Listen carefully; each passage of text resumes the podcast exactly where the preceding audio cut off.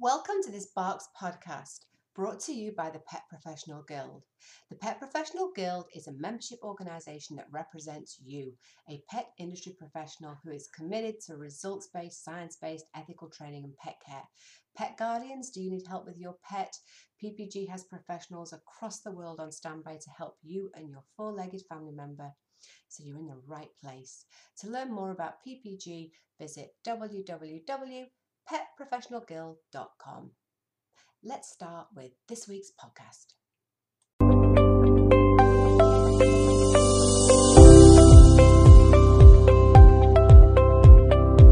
Hello, Dorothy, Dr. Dorothy Heffernan. How are you? Hello, Nikki. I'm great. How are you? I'm, I'm fine. Thank you for playing my game of technology is going to fail us today. it was great fun. That's always a lot of fun, isn't it? Yeah. yeah. So, welcome everybody. We had a couple of um, little idiosyncrasies going on with our technology. So, we had to switch platforms really quickly, which I think we managed to do in about 35 seconds, which worked really well. so brilliant. So I am here today with Dorothy Dorothy Heffernan. And uh, okay, so you are originally from Ireland but living in Glasgow. Yeah. There you go. So she has a wonderful accent because there's sort of little little bits and pieces. Because when I first spoke to you, I was I was thinking, hmm, I'm catching a little bit of Irish, I'm catching some Scottish, but I could also understand every word you said, which sometimes I can't do if I'm talking. The Glaswegian accent's quite strong, isn't it? Mm, it is actually we, we were having some people doing work in the house earlier and one of the guys kept saying things to me and I you know I've lived here 30 years and I just kept looking at him and going, I don't know what he's saying. well, I, I, mean, simultaneous translation for for Glaswegian. Mm. Yeah, yeah. Do you um, do you do you sense the accents in your voice at all? Do you ever think, oh, that's a Scottish word, that's an Irish word, that's a yeah, it's it's actually that's probably what it is. So I think I may speak Scottish with an Irish accent. Right. Um, because I use lots of Scots words yeah. Um, like we. Yeah. Lots of we. Yeah. And um, yeah all, all the sort of strange little scottish phrases and idioms and things that i don't realize i'm doing. And right. then i go back to ireland and my um, friends and family all go you you what? What's that mean? Yeah. So, i yeah. I um, experience the same thing. My family think i sound american but and I, but actually i don't it's the word choices I use. It's when I use words like elevator or parking lot. It's those kind of words. Mm. And then people in the in the US think I'm really English sounding because I then will sometimes use English words. So I don't think it's the accent. I think it's the word choices that we use that sometimes throw people a little bit. Yeah, I yeah. think so too. Yeah. Yeah. Anyway, there's also some funny pronunciations as well, which I still I think they're kind of local to here. But there's a, there's a place quite nearby which is called the K E R S E. And I always pronounce it curse. Right. But no, it's curse. Ah, so yeah. there's my Scottish Yeah. for you. It's the curse. Yeah, yeah, yeah. I, a it's lot of taken time in me Glasgow. again. When I was younger, I 20 had a boyfriend in Glasgow actually, and I used to drive up from London almost every weekend to see him. I know he lived in Dumbarton. Um, so I was, it was an area I was really familiar with. And I was in Scotland two years ago with PPG and we went to Edinburgh. And I actually wanted to pass through Glasgow because it was the only place that I had a reference point where I'd be able to see the changes. Because I I know, I mean, Glasgow now is a really trendy, arty Mhm. city, isn't it? I mean, it's Yeah. very, very popular. Yeah, yeah. Yeah, not, not that I've seen it for the last year, but I believe it. well, of course, of course, yeah. How did you how did you get to Glasgow? And were you a horsey person before you got to Glasgow, or was that something that sort of came with the move to Glasgow? Yeah, no, it, well, it, it, it wasn't. So I, I, I was born to a very horsey family in Ireland. Right. Um, the Heffernans are horse trainers and horse breeders and um, jockeys and riders of various sorts. Um, but I never had a horse of my own because by the time I was born, my dad had sold the family farm and horse breeding business. Oh, So, oh, one of my horses is trying to trying to join in there. Sorry. right. um, I don't know if that's coming across, but there's shouting outside. So yeah, I was I was in a horsey family, but I never had a horse of my own. By nagging my poor father for most of my Mhm. my early years, and um, but I I rode a lot. Mhm. Um, but mainly cousins' horses and riding school horses and yeah, friends' horses. And so, so that was it. So I and I didn't come to Glasgow until I was 28. And right. when I was 28, I decided I had I had enough of my boring dead end job, and I was going to go to university. And I looked at various universities, and at that stage, I had met my partner, but he was living in Glasgow, and I thought, oh why don't I move to Glasgow as well? And just, yeah. you know, just just for university. Yeah. Um, and that was 30 years ago. That was the end of that. and uh, so I moved and I promised I was very, I said, I'm going to make this university thing work. And I was very, very, very determined and disciplined. And for four years of my undergraduate degree, I didn't read novels. So mm-hmm. I was like, yes, I'm not going to fritter away time. And I didn't ride horses. And then I got my undergraduate degree and I was like, party time.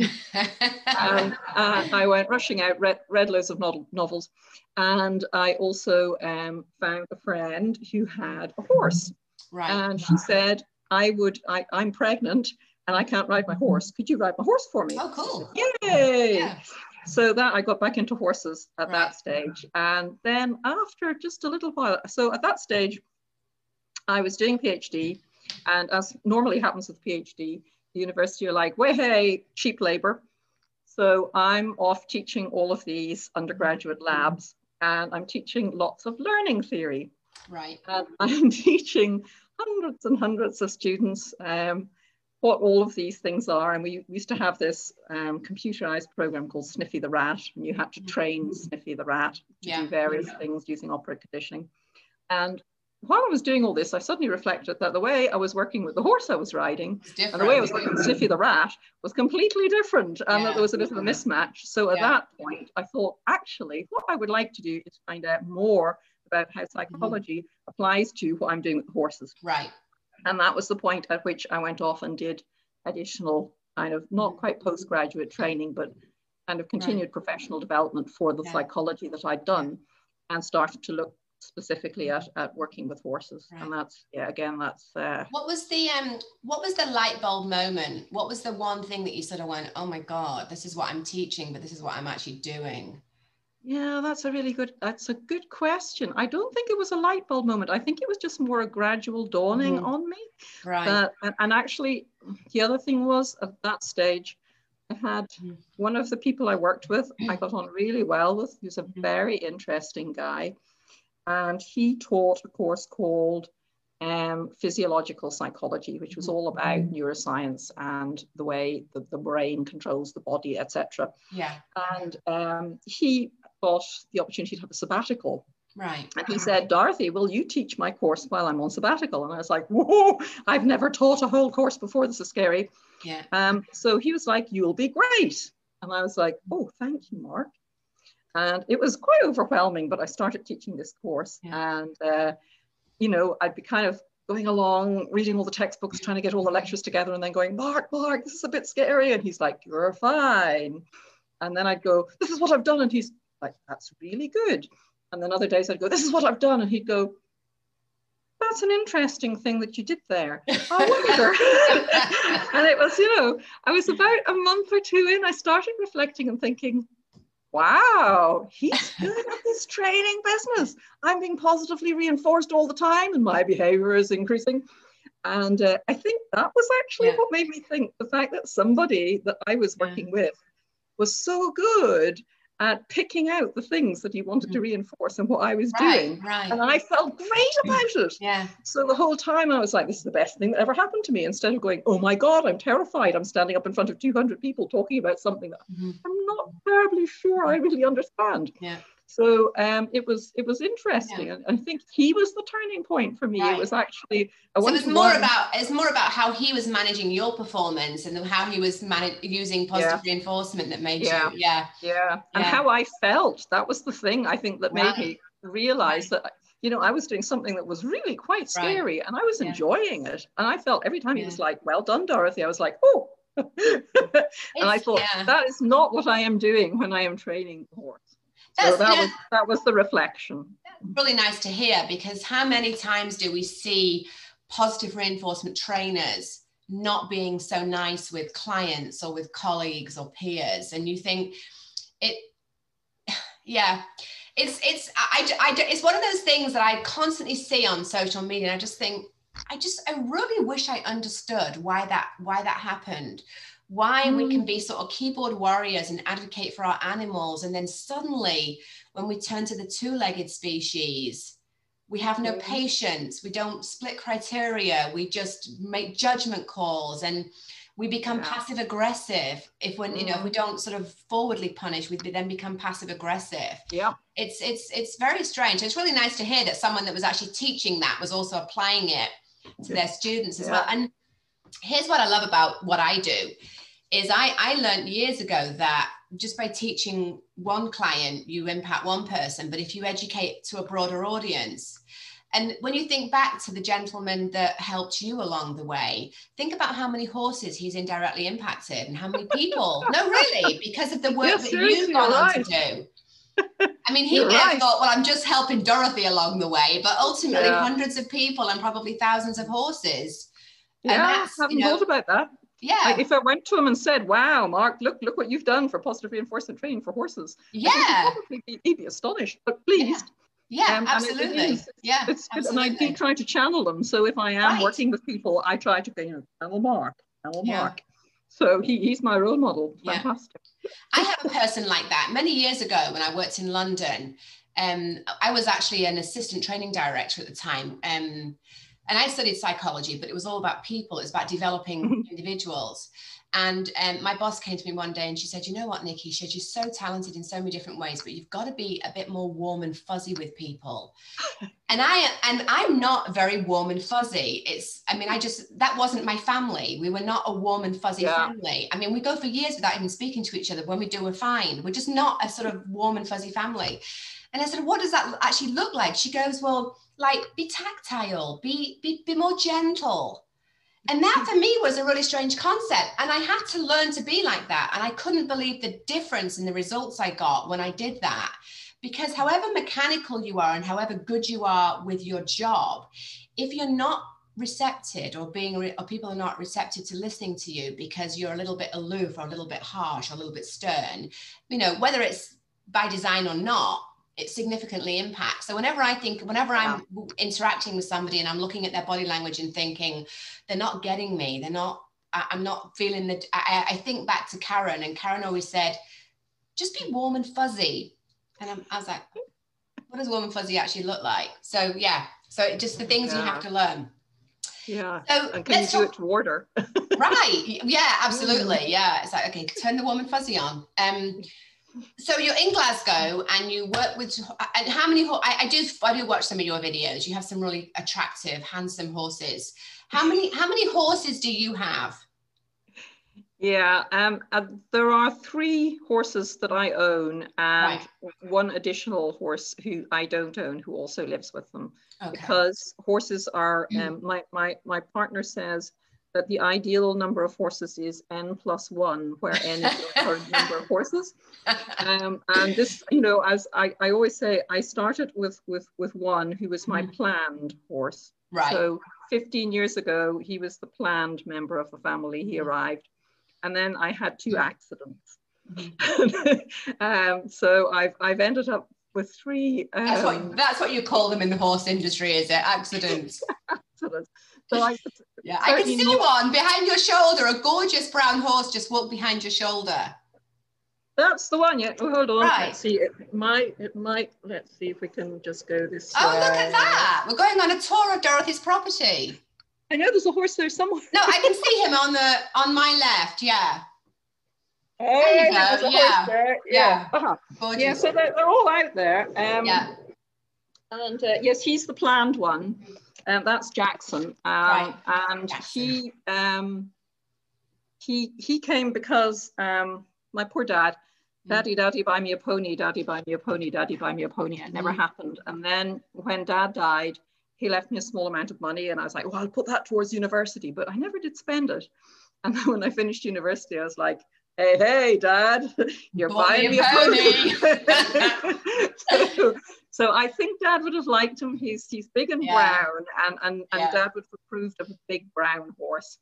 Um, he he didn't. He Irish people are strange. They have odd mm. prejudices, and his family the thing they specialized in was breeding big black horses Right. for um, for the British Army, Okay. which is kind of weird. Yeah. Um, and he liked solid colored horses. He didn't like light colored horses Yeah. or patchy horses. He liked Yeah. solid colors. Brown, brown is good.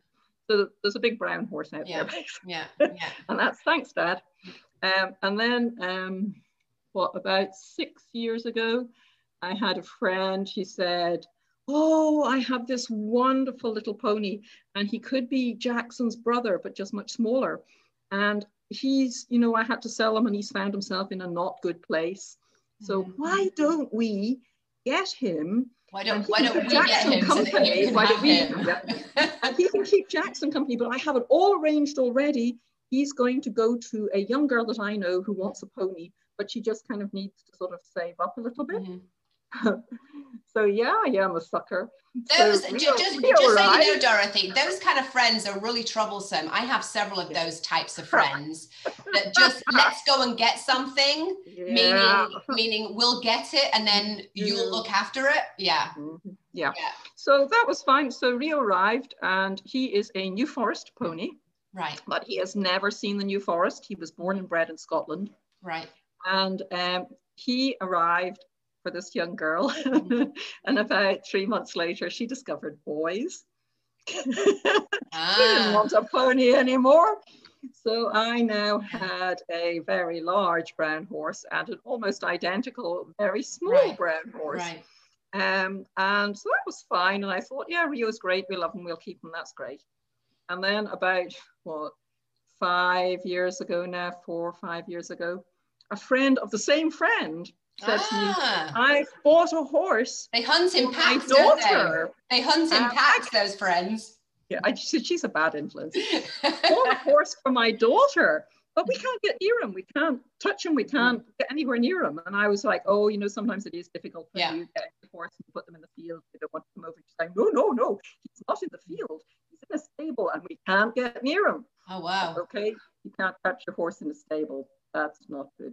Yeah. So I said, okay, look, just, just this once, I will come over and give you a hand. So, I went over, gave her a hand, said, yeah, you okay, you have a problem here. And I said, you have to get him out of the stable. And she said, if he Mhm. goes out of the stable, we'll never see him again. And I was thinking, I know, trust Mhm. me, trust me. So he got out of the stable and I went over, I think every week, once a week for about eight weeks. Mhm. And at that point, he was coming over going, Hi, Dorothy, I love you. Mhm. Um, and anybody else appeared who was like, Bomb. Mhm. so, uh, by a, a- strange sequence of events, he ended up in the field with my horses, uh, mine, Mhm. because she said, Oh, I've lost my job and um, I have to do something and get rid of all, all of my horses. Mm. At that stage, she had seven. Um, and, um, you know, Mercury is his name, Mal, we call him, um, is is basically, you know, what am I going to do with a horse you can't Ah. catch? He's he's yours now, Dorothy. so so I acquired my third horse, who is um, absolutely delightful. I call him my my special unicorn Mhm. because he, he looks like a unicorn. Right. He's very beautiful, but I think the type of horse he is, I don't know, in the States, he'd probably be called a gypsy vanner. Mhm. Um, here, he's just called a cob. He's a small cob, and it's the sort that is normally bred to pull carts, Right. and etc. Yeah. So I think somebody tried to teach him to pull things and blew his brains. Uh, So he is my little special unicorn, and he is just my beautiful little pet yeah. Who makes every day bright and sunshiny when he's Let me ask you a question. Let, let me ask you a question about that reference you made to the New Forest ponies. Mhm. And I, I was I'm aware of the New Forest ponies, but I'm not sure if our audience will be. Um, you said that he was a New Forest pony, even though he was born in Scotland. So, are you referring to the DNA line? Is that what you're referring to? Yeah. Yes, yes. So um, of the native breeds in the UK, Mhm. there's several native breeds, um, Mm-hmm. and one the, the ones from down south Mhm. would be Exmoor, Dartmoor, and New Forest ponies. Right. So they're all from the south of Yeah. England. And then as you go north, there's a variety of different Welsh ponies that are native. native to the UK. Yeah. Then if you go far, quite far west, there's the Connemara in Ireland. Mm-hmm. And then as you go further north, the other native ponies are fell ponies, dale ponies, and then in Scotland, Highland ponies and Eriskay ponies, and then very furthest north, Mm-hmm. Shetland ponies. So they would be, I'm sure someone will correct me if I've missed any, but they Yeah, are the native yeah. pony breeds of the UK. Okay. So when- although Rio, Rio is, is, is a New Forest pony because his mum and dad were both New Forest ponies, Okay. but it so happens that by the time they got to Scotland, Yeah, right. um, he, he, he- was born once his, his mum arrived in Scotland. So, When you when you say native ponies, are, do, do the majority of these ponies still live um, rurally, um, live, feral? I'm not sure. What, what's the what's the Yeah, terminology? yeah, they're not, so they're not entirely feral. They're all, Right. most of them are either owned or at least managed by, by people. Um, New Forest ones are interesting. The way they manage them is that they, um, they keep all of the stallions separately for most of the year. And then for a very short set period of time, Mhm. they Right. release the stallion in different areas. Right, Um, and that way, all of the mares who live out in the forest right. and the moorland there all year round, Mhm. they, they can kind of tell which mares have met which stallions, Yeah, yeah, yeah. and that way they know the breeding. Yeah. So that's how they manage the number of Mhm. ponies in the Right. New Forest. Right. In Exmoor and Dartmoor, it's a little bit different, and they are less, maybe less managed. And I Mhm. think the stallions run out with the mares all year Yeah. round.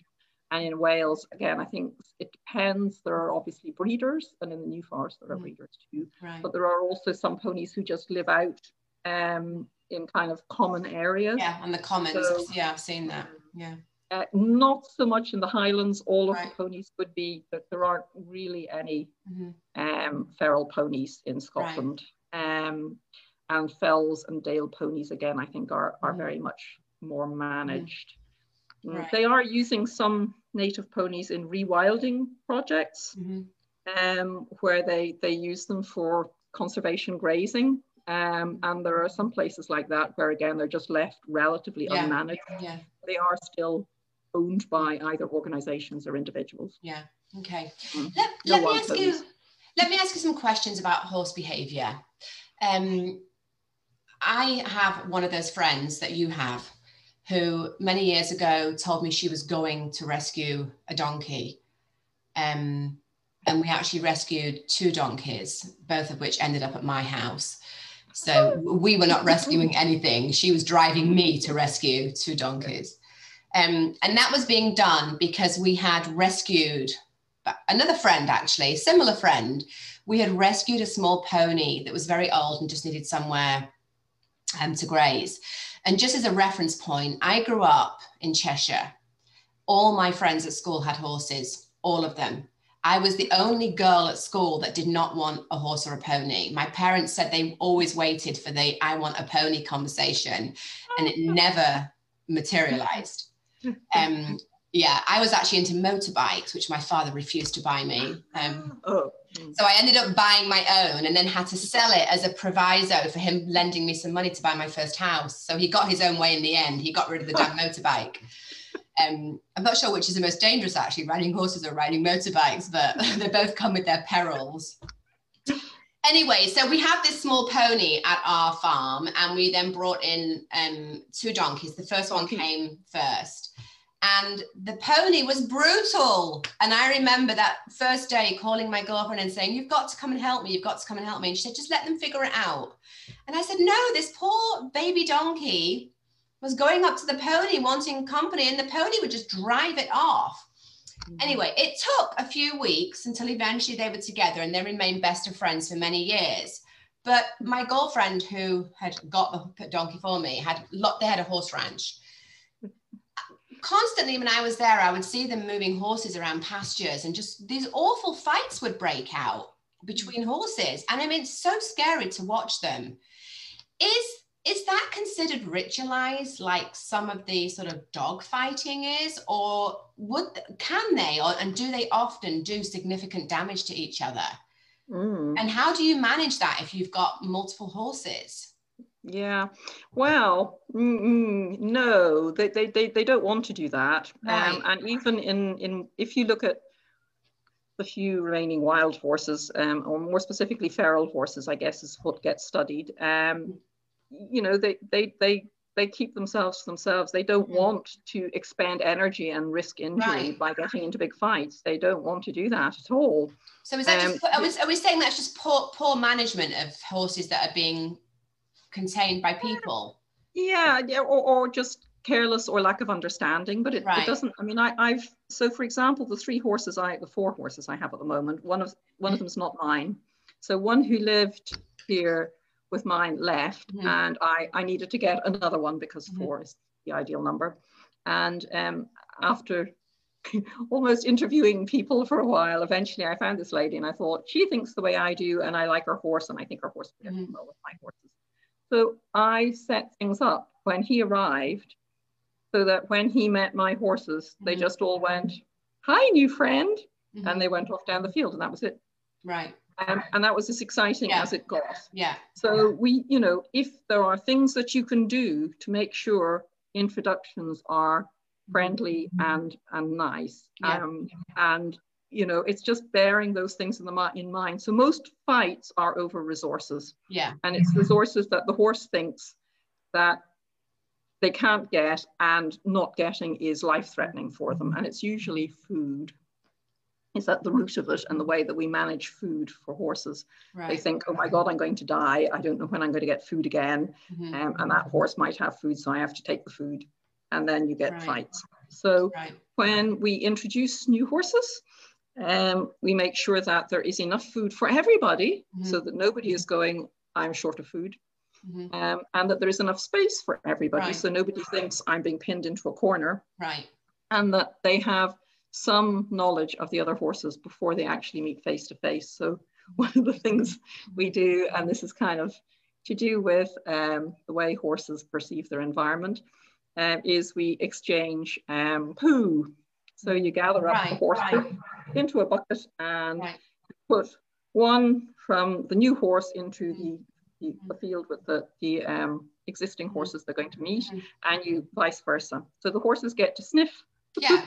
Yeah. and get to know the other horses without actually right. having to go yeah, face through, to face. Through the scent, yeah. So when they actually then meet, they sniff one another and go, I know you. Right. And that's yeah. it. Yeah, we um, sometimes um, do things like that with dogs, not necessarily using poop, but using, you know, yeah, scents and smells. Yeah. And, uh, just like just like a dog. Yeah. If I take my horse for a walk, mm-hmm. he's going to want to sniff every poop pile right. we pass. Yeah. It's like, oh, who's that? Oh, who's that? who's that? Yeah. So, you know, and I let him because he enjoys it. Mm.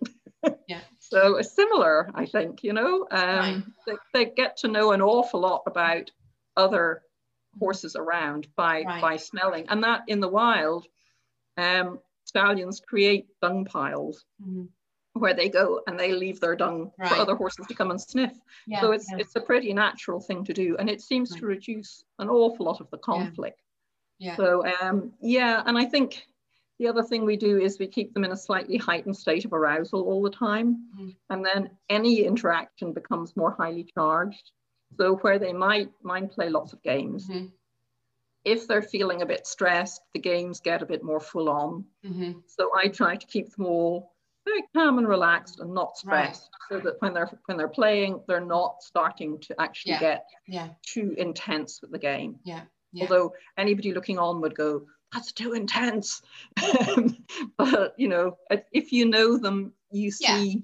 Like I, I, have one. You, got, you have to know their baseline, don't you, to understand if yeah, something's intense. Exactly. Right. And I think it's probably the same with dog. I think dogs do this as well. Um, but you can have huge size disparity. So one of my horses is huge. Mm-hmm. Um, one of them is quite small, and the other two are in the middle. Mm-hmm. And the big one pulls his punches. Yeah. So when they play, you see him constantly mm-hmm. assessing how much he can push right, with the right. smaller horses, and he will pull back if he thinks mm-hmm. they're getting worried or if he thinks it's too much. Mm-hmm. Which is so, which you, know, you, see. I mean, I have a 45 pound Australian Shepherd and an 11 pound Jack Russell Chihuahua, and the the the, the Aussie does a lovely job of itself in, you know, inhibiting even to the point of yeah. going on the floor and yeah, yeah. yeah. Same. What what are the um uh, with a dog who they play bow, they pant, they what what are the sort of first signs that a horse is initiating play? What do they do?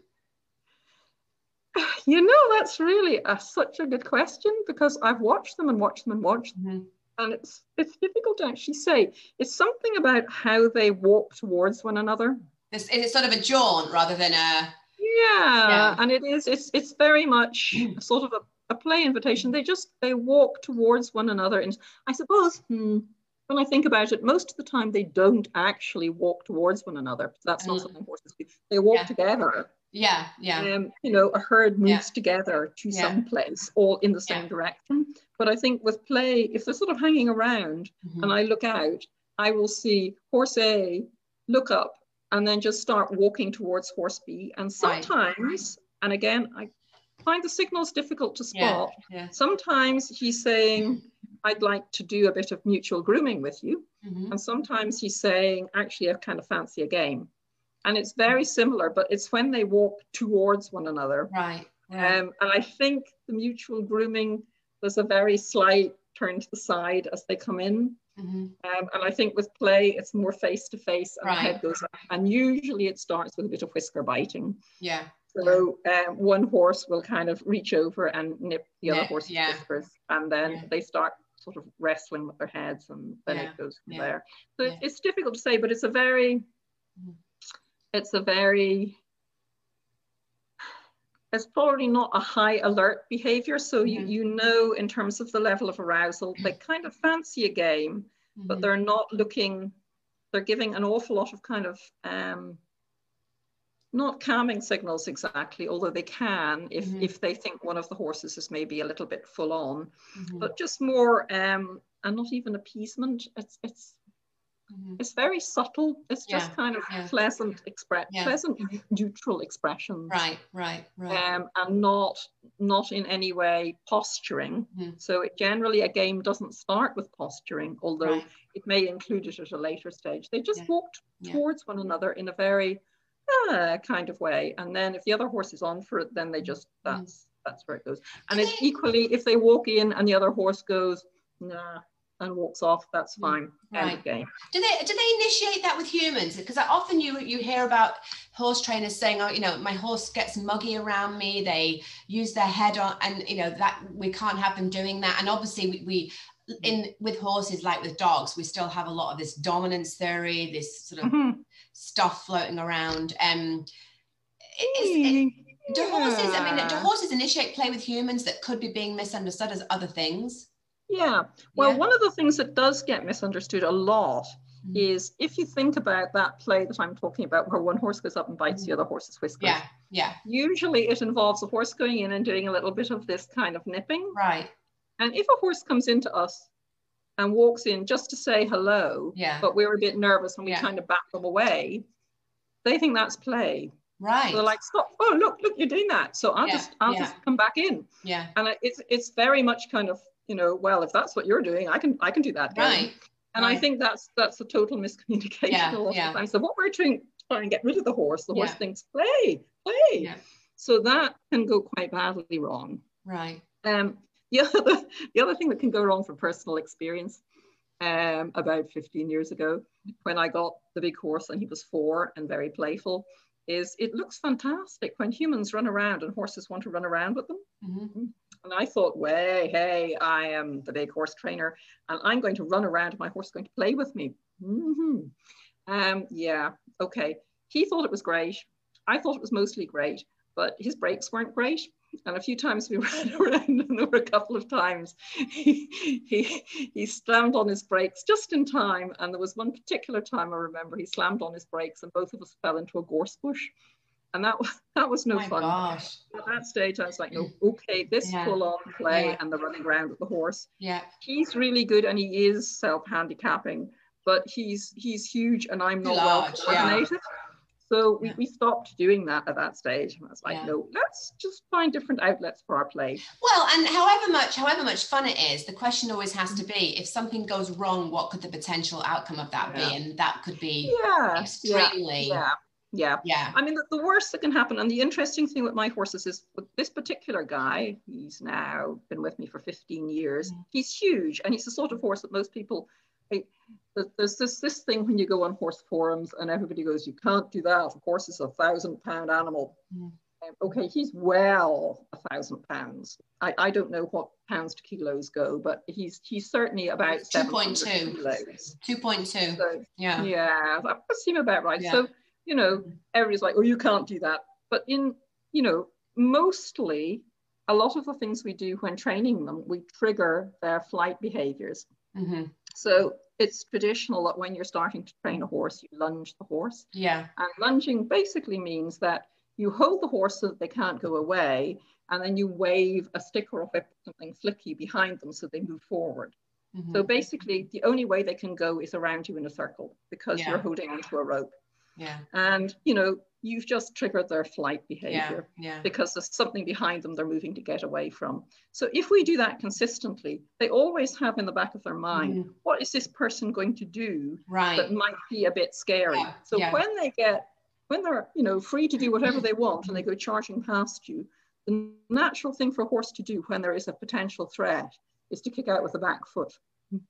And if a horse is going past you at 20 miles an hour, which they can do, Mhm. and they don't like the look of you, they can actually knock you out with a back foot Absolutely. accurately as Yeah. they go past because you're a potential Yeah. threat. Now, Yeah. I have never in 15 years, because I was told at the start from the training that I'd got, do not trigger flight behavior. I Mhm. didn't do lunging. I didn't do anything that drove the horse Right. or that threatened the horse. And Right. in 15 years, he has never once kicked out at me.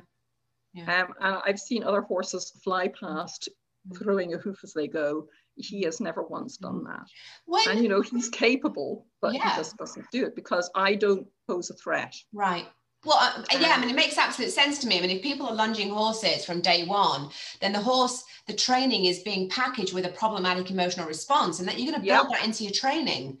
So, e- so even if you're putting cues on this behavior, you've still got that conditioned emotional response. Um, Yep. I, I love horses, and I I think in our conversations before, I, I I did have three at one point. They were just they were basically yard ornaments. They were all little miniatures, and they were all rescues. But I honestly knew absolutely nothing about them, and it was a real eye opener for me to start training an animal that was a prey animal rather than a predator. I mean, Mhm. the, the difference was amazing. Um, and I, I think I mentioned to you last time we spoke that when when when I first got my little miniature when she first arrived and she came off the the um, trailer, the first thing she did was to raise her front feet. Now that's not a horse, Yeah. that's a cat. I know a lot about cats. Yes, no, you're quite right. Yeah. and when would a horse decide to use its back feet as a defensive mechanism versus its front feet? Would that just be the proximity of the threat, or are they different scenarios? yeah. I'm sorry, he's a shoulder cat. That's it. Um, yeah. oh, that's super Um, cute. Yeah, lovely. So um, usually a front foot is a more um,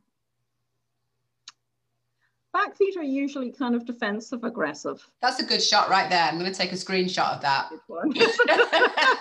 What the hell? um, and front feet are usually more if two horses aren't too sure about one another Mm. and there might be sort of a level of uncertainty um yeah, you know sometimes there will be a fl- front foot flung out right.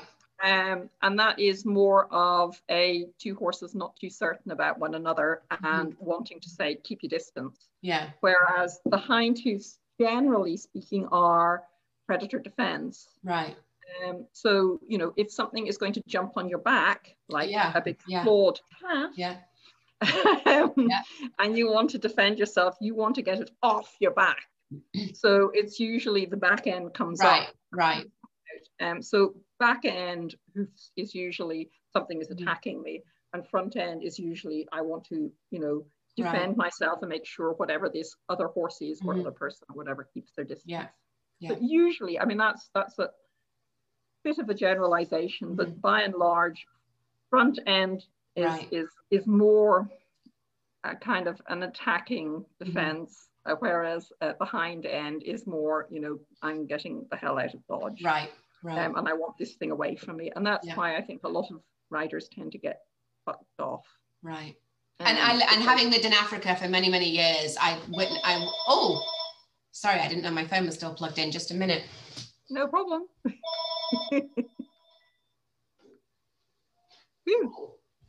I normally actually throw that through the door before I start. So I, um, I'd forgotten. Um, yeah, I, it, it, well, I was always amazed um, on safari with um, zebras how powerful their back ends are when a lion yeah. is literally on the yeah. back of them. Yeah. Yeah. You know, yeah. three, four hundred pound lion. Um, yeah, and exactly. And if you think about zebras as well, you, you generally don't see them using front feet mm-hmm. in that mm-hmm. kind of situation. But if they do, you mm-hmm. know, attack something, mm-hmm. and once it's down, then they will use front feet and teeth. Right. Right. So you, you know, uh, back back feet is generally a horse who is mm-hmm. wanting to run right. and get out of a scary situation. Yeah. Whereas a horse using front feet and teeth, the horse is in the situation and they're mm-hmm. thinking mm-hmm. fight. Right. So it's, in, it's slightly different.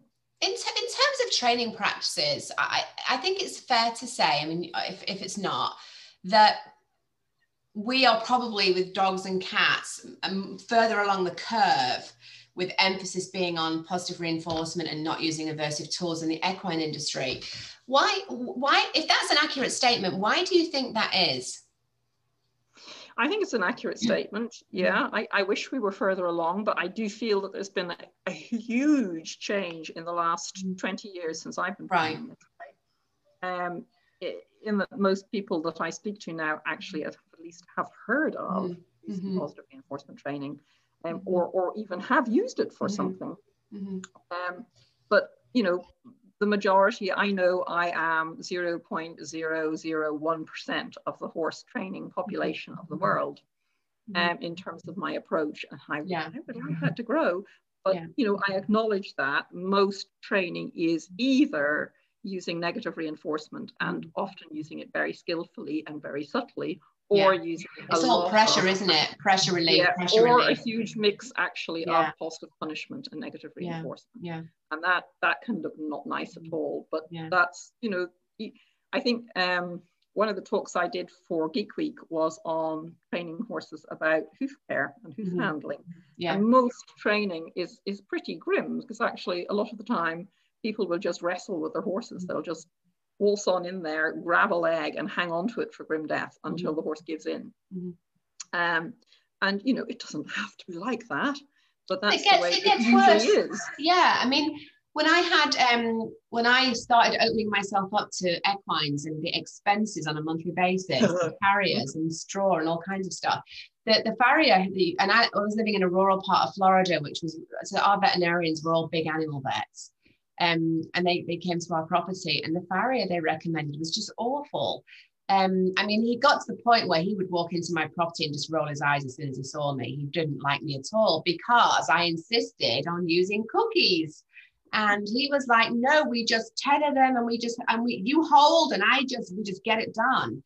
Mm. And I was, and, and I noticed, and I was actually cross with myself the first two times for allowing that because I would never have allowed someone to do that with my dog but mm. didn't know anything mm-hmm. about horses or their care. Um, and after a couple of occasions, I thought, my God, now as soon as they see your car, they're traipsing off into the forest. They see this white truck and think, oh, that asshole's coming back. Yeah. Um, and then I have yeah. to go find them. So it was like, if you want our business, you have to do it my way. And I don't care if we do one hoof a month. We're not, which is the same philosophy I have with grooming dogs. We do what we can do yeah. in an acceptable yeah. manner. And if we have to come back today, tomorrow, whatever, that's what we do. Yes. Yes. But but I tell you, Dorothy, what really upset me about this individual is we did this, we, did, we played this dance for three years. And it got to the point where when he turned up, my donkey would sort of look and go, oh, he's here. But they were okay because I was with them and they knew it was going to be okay. And even though on occasion he sort of went, hmm, you know, maybe this is working, he, ne- he was never open to discussing it and trying to take it on board. Yeah, yeah, and there's such a safety aspect to it because, and again, when I was doing that that Geek Week talk, I did some research into, you know, what is the biggest cause of injury among vets mm. and farriers? Horses' hooves. Yeah. Uh, and you know, hey guys, there's a safer way to do this. Right. And the horse likes it. Mm-hmm. Why would we not choose that? But no, you're right. That's exactly it. Yeah. They, they might see it working, but they're still saying, oh no, you know, you, you can't do that. Well, I, I, I, I think, I mean, it goes back to the big green dollar, doesn't it? Because and and that sort of short-term thinking. Yeah. Yeah. Many years ago, we owned an animal hospital and a boarding facility in Oxford, Mississippi. And we, after we'd been there a few months, we decided to hire a groomer. It had had a groomer before, but we and we didn't keep them on through the sale because they were not open to learning about our way. And it was Mhm. very much one of those where you, I mean, I literally witnessed three people sitting on top of a Labrador to trim its nails. And I thought, well, this is just ridiculous. Um, anyway, when we when, when we, we managed to find a groomer who was very talented, and we said, look, um, any client that's bringing an animal in to be groomed is going to be told if the animal gets stressed, the groom stops, and you can bring the animal back the day after or later on or whatever it takes. And the groomer said, Well, uh, how are we going to make any money? And I said, Well, we're still going to make money because we're going to keep these clients for long term. And every time, and if we do it properly at the front end, it's going to get easier and easier and easier and easier Yeah. until in the end they're coming in and going out as quickly as anything.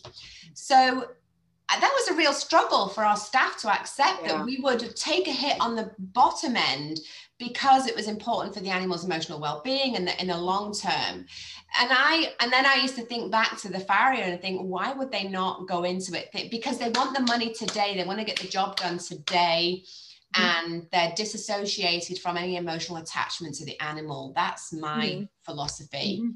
um Mhm. Yeah. which which always surprised me but yeah Yeah.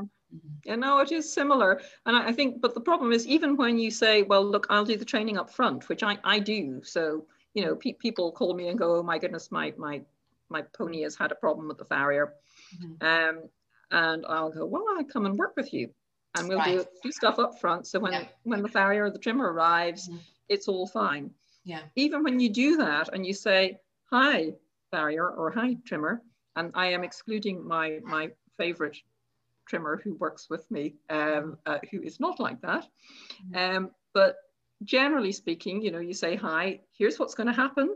Mhm. I'm going to stand here with food and I am going to feed the horse. Mhm. And all you have to do is point at which leg you want, and the horse will place it in your hand.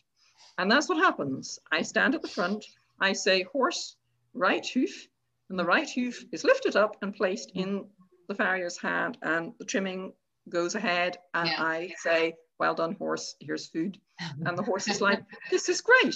I stand here, I lift the appropriate leg. I'm actually now watching really carefully to see where the farrier is looking to decide which Mhm. leg I need to lift next. Yeah. So they're actively participating right in right the right, process. right. But, you know, Yeah. oh my God, they're getting Yeah. some food.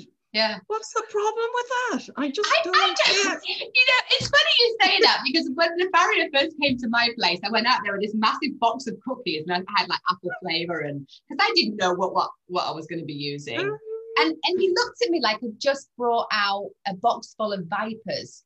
Yeah. It was.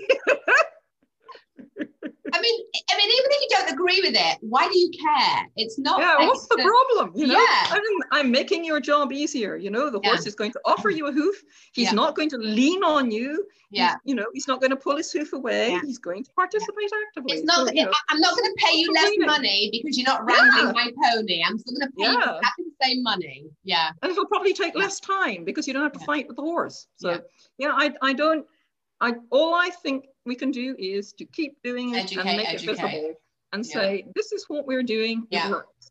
You know, if you have an issue with it that's so huge that you, you know you think food is is is is the work of the devil and you cannot have anything Yeah. to do with a horse who's being fed, then Mhm. don't come and I'll get someone else. Yeah. Exactly. You, you know, it, it's still progress is glacial, but it is happening. Good. Good. Mhm. What What do you think is the sort of most um, misunderstood thing about horses and training that you hear all the time um, from owners? Is there is there any one thing, or do you think it's sort of Michelle Michelle Mariatti? I'm sure you know Michelle. We you, you, you do know Michelle. Michelle. Um, Michelle does some great courses, and I was talking to her one day about them, and she was talking about sort of packaging a couple of skills together that help with horses in pastures, because it's Mhm. amazing how many horses run away when the owner arrives at the pasture. Yeah, yeah. My, you know, my husband normal, you laughs. know. My husband laughs. I can't ever imagine any of my animals running away. Why would they run away? There is such, such good stuff happening right here. There's no reason for them to run away. So it makes you wonder, doesn't it, what, what's going on when? And I mean, you know, when I used to, when I used to even walk out of my back door, we had a really at six o'clock in the evening at the weekends we would allow my miniatures into our back garden area and they would come and sit with us while we had a glass of wine and and um, when I used to walk out through my back door, I would actually see them come scurrying across the pasture just to put their head over the fence, just in case, just in case there was a cookie on offer. Mm-hmm. Yeah. So um yeah, yeah. When I go outside the door here, they they whinny at me. They go, "Hi, Dorothy." Yeah. yeah. Hi. Yeah. And then if I go in behind a building and come out the other side, they go, "Hi" again. So you know, I mean, it's it's like a, little chit chat. But they're, they're members yeah. of the family.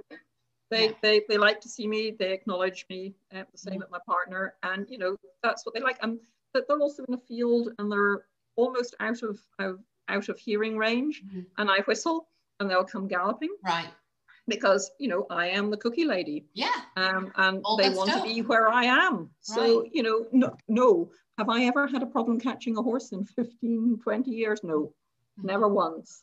Um, and that's again, my horses used to live in 19 acres of hillside, woodland, mm-hmm. streams, mm-hmm. you know. Yeah. Um, and all I had to do is stand at the gate and shout. Yeah. Um, and everybody's like, oh my God, how do you ever catch your horse in 19 acres? I don't.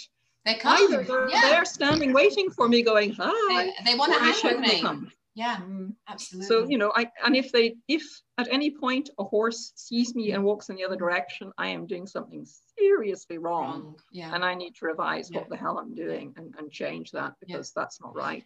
Well, so yeah, that's that's probably. I mean, in terms of the, the biggest misunderstanding, I think it is that thing that horses have insight and are deliberately trying to um, get one over on you. You know, so it's exactly the same as the dog world. And here's what I don't understand. If on this magnificent planet that we all habitat, if animals were really that dominant, we, we'd be gone by now. They would have collectively annihilated all of us. It would, we wouldn't even exist. Yeah. Yeah. I mean, if, given if how we treat, given how we treat most of them, if they had the ability to do that, somebody would have had a general council meeting and said, you know what, these human dirt, these nerds yeah, have got to go. Useless. Yeah. They have to go. Mm-hmm. Yeah, they're, just, they're wasting resources on this planet. We just need to get rid of all of them. Yeah. I think that's an, a, a, commonly voiced misconception as well amongst um, horse owners is, um, again, the horse is a thousand pound animal and they won't do anything they don't want to do. Yeah. Right. That is totally, you know, yeah. all you have to do is look around mm-hmm. at what we make horses do and what we make them suffer and endure, and you mm-hmm. realize that is complete rubbish. So yeah, there's yeah. there's a lot of peculiar misconceptions, and I think. And, I have, and I have to tell you, I was always, I mean, even when I had my own horses, I, um, and again, they were little horses. I'm not a big horse in person. I don't want any animal that's much larger than I am. Um, I, I mean, I, my friend's horses. I like little horses too. Oh my, my friend's horses scared I love me. I mean, I just, I just walk up to them and do that and go, oh gosh, yeah, you're a little, little bit too large for me. Yeah, I, I, was actually grooming my horse earlier, and uh, they were doing some building work. So he didn't. He normally puts his head down so that I can top. Mm-hmm. And today he didn't, and actually I wasn't able to reach the top. Ah.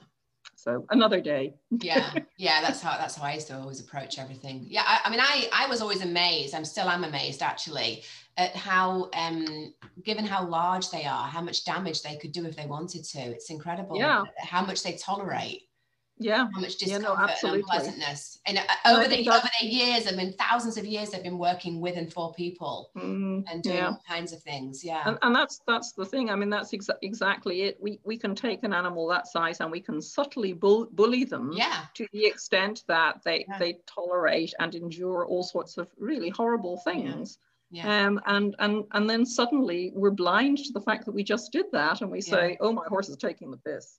Mm-hmm. no. Right. And it, it was, it, it, you did the webinar on on um, riding without bits, didn't you? Yeah. You, no, no, you, you wrote the really nice article for Barks. Yes, I did. Mm-hmm. Yeah, it's a fabulous article, and it's yeah. and it's an interesting question because it comes up in our equine committee meetings that. And, and I, you know, it's a really tough one, and I'm probably going to get myself in trouble for saying this, but you know, a PPG's guiding principles is no shock, prong, or choke, pain, force, or yep. fear. So, I mean, technically speaking, membership for equine should say that we don't use all that equipment. We don't need to use that equipment. But it's also a fine line. I mean, and I absolutely agree. I mean, I you know, I mean, I again, I sat and watched um, a girlfriend of mine train her horses and would sort of look at it and analyze and say, well, why are you using negative reinforcement? No, no, I'm not, I'm not, I'm not. Well, well, you are because you're applying pressure. It's all about pressure release, pressure release, pressure release. And the animal's never ever getting to consent or choose or they're not mm-hmm. empowered. Mm-hmm. They're just literally being put mm-hmm. through all these drills. Yeah. You know, I mean, I, I think I agree, and I think it's it's a case of we, we need to be more visible. So there are there are people who are out there doing it in a different way. Yeah. And I think it just needs to be so visible that people can't say it is not possible to do that. Right. Whereas at the moment, if you say, you know, you can't ride a horse without a bit. Mm-hmm. Um, and I'm here going, yes, you can. Yeah. um, and you know, how do you stop your horse? How do I stop my horse? I can ride my horse with nothing with no neck strap, with no bridle, with nothing. Yeah. And he stops when I say, whoa. Mm. That's how you stop your horse. You stop your horse by training, yeah. by, by having a yeah. reinforcement yeah. history so that the horse knows. Yeah. And you know, you know, is that safe? Mm. Yes, it's as safe as anything because actually all you're doing with a bit is creating a reinforcement right. history as well, but you're right. creating a reinforcement history where the reinforcement has been the removal of an aversive rather than the addition of something right. So, you know, it, it, it's it's the same thing, and it is possible, but there needs to be more of us making it visible. And you know, mm-hmm. it's happening. Mm-hmm. Um, and you know, I could list now if you'd asked me this six, seven years ago, I would have sat and gone, "Oh, could I name a list of people who are doing this?" If you ask me today, I can. Yeah. There, there's yeah. loads of them. You know, I could yeah. write out mm-hmm a list as long as my arm of people who are riding bitless, who are riding bridleless, who are riding without aversives. I, and you know, it's happening. And, and, and I and I know it's hard for us to be patient, but I think we have to be because I think when I look at what just over the last seven or eight years of PPG, and more and more clients now are coming and saying, "I'm trying to find a positive reinforcement trainer." Well, that wouldn't have happened ten years ago. Um, and the other thing that gives me a little bit of peace of mind is. Um, the number of times over hundreds of years that scientists have gone off and explored things or and then gone in front of the national geographic society and been told no that can't possibly be yeah. true no we don't believe you. And then 300 years later science goes oh you know what? That dude was right. The world's not yep. flat we maybe yep. should have listened back then you know mm-hmm. so um, it does i mean it takes time doesn't it i mean we have to get critical mass and the only way we get do that is by people like you having an impact on your area and people having an impact on their yeah. area and then mm-hmm. gradually there are more and more and i think actually the important thing is and that's why i like ppg is that by finding a like-minded group of people mm-hmm. who aren't necessarily all focusing on the same species, mm-hmm. but who are thinking in the same yeah. way about how we interact with animals, yeah. that creates the, the impetus that we need to right. push everything forward. Right. So it's not just, you know, if I focus exclusively mm. on horses and don't look at what is happening with other species, yeah. I'm missing out a right. huge, huge tool that will help me advance what I'm doing with horses. And I think that is why I like PPG. I feel part of something yeah. that I know that I am part of a group where people are thinking in the same way about right. how to interact with all yeah. animals. Same philosophy, but lots of different valuable. approaches. Yeah, exactly. I um I was talking to Leslie McDevitt. I think Leslie's actually on here, so maybe if Leslie wants, do you know Leslie McDevitt?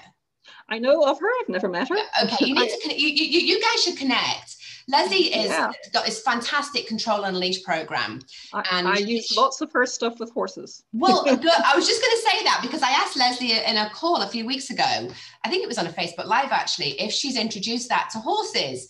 And she said, yes, she has. There's a group of, and I, again, if I'm wrong, I'm sure Leslie will jump in, that they're now introducing some of those pattern games and things into the equine world. I mean, that, yeah. that for me is just absolutely fabulous that we're now using, yeah. we're recognizing the power of mm. some of these methodologies and approaches across yeah. the species. And I think with, with Leslie's stuff as well, it, it it's it's an acknowledgement which is difficult for a lot of people working with horses that, that there's an emotional component to what you're mm-hmm. training yeah so instead of pressing through which is what's very traditional if your horse is a bit anxious or worried about something mm-hmm. press through make mm-hmm. them do it make them do it right instead if you use the approach like an approach that leslie would suggest you actually give the animal a chance to process to experience the emotion and you help them get to a more pleasant emotional mm-hmm. state and I, I think that's that's such a huge advance as well. And I enjoy doing that. I, for years I've been doing this thing where if my horse gets a bit nervous out, well, you know, what am I going to do? I've got food with me.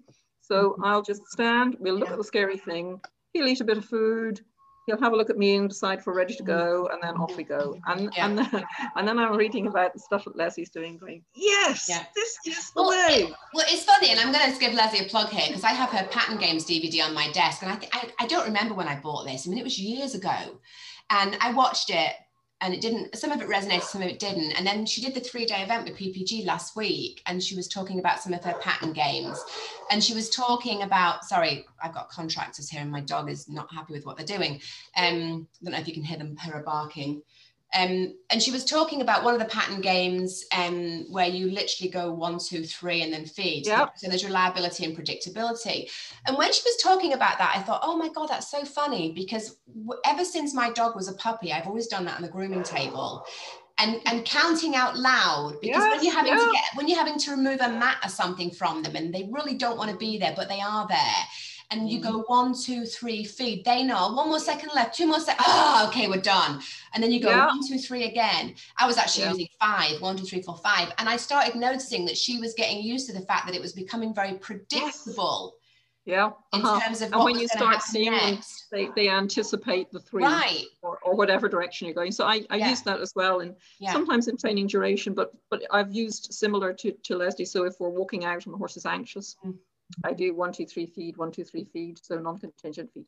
Yeah, absolutely. Um, so it's it's it's, yeah. it's fantastic and powerful, yeah. and I recommend it to clients. And yeah. yes, absolutely good, good, good, good. Leslie's a hoot as well. Um, you'd really enjoy her. She's just um, she's just great fun to chat to. Well, we don't have much time left. We've actually gone over our hour, and I just feel like I've got so much else to ask you. So I'm, I am going to ask you to come great. back in the future.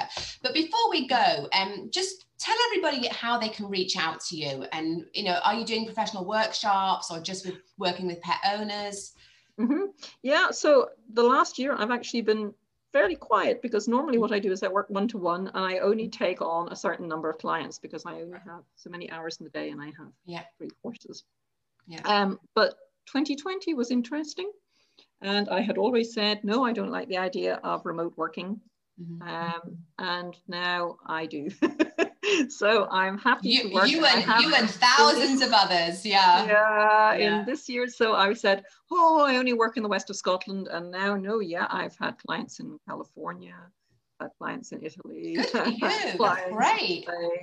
And I'm like, oh, I like this. Yeah. So you know, I I am. My, my Facebook page is effectively my business page. Right. I do have a blog which has contact details on it as well, but it, you know, I, I am there. At the Facebook page is, is who I am, and that's how people yeah. usually reach me. I do run a couple of groups. Um, What's the name so... of your Instagram account? tell, tell, everybody the name of your Instagram account. My, my, I know, I can't believe nobody understands that one. My, my Instagram my Instagram account is is Ruby Slipper Clicker because I'm I'm Dorothy and I have ruby slippers. I saw that this morning and it made me laugh, and I did get it immediately. Yeah. Oh, good because yeah. I, I, am feeling like maybe I'm being very obscure here, but yeah. you know I thought Dorothy ruby slippers. Yeah, yeah. yeah. Um, and and you know yeah I'm yeah, yeah. so I'm ruby slipper clicker. Good for you. Um, and yeah, I, I'm delighted for people to reach out to me either via Instagram or um, on my Facebook account, which is just public because it's yeah Excellent. And so okay. I, I do have friends who are right. also Facebook friends. So I'm sorry, my friends, I spam you constantly with horse stuff. Yeah. That's all right. If they're the same friends that are bringing the horses, they deserve it. yeah. oh my goodness. Well, and, and I will include all the links and everything, and the links will be um in the stream. So anyway, yeah. Dorothy, thank you for joining me. It's always a pleasure to talk it's to you. It's been really nice to talk to you. Nikki. Yeah, and uh, and it's such a gorgeous view behind your shoulder, looking out. Well, over... it's we're having um we're having May and March yesterday and today. I don't right. know why. Yeah. Short sleeve weather. Yeah. It's gorgeous. Well, thank, thanks for joining us, and I and thanks for everything you do for our equine friends. Um, yeah and i look forward to uh, having you back in the future because i've got like 10 questions here i didn't even get a chance to ask you and i Ooh, i need okay. answers for them so i will yeah all right thank you everybody okay. right bye everybody bye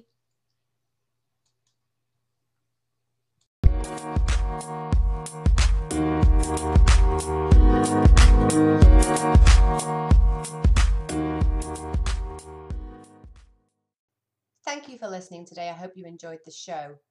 Remember, all of the Barks podcasts are available on Anchor. They're also available at the Barks from the Guild publication website. Visit www.barksfromtheguild.com. And while you're there, you, you can subscribe to Barks for free. That's right, for free. Subscribe for a lifetime subscription. It's a fantastic professional animal journal. Barks from the Barksfromtheguild.com.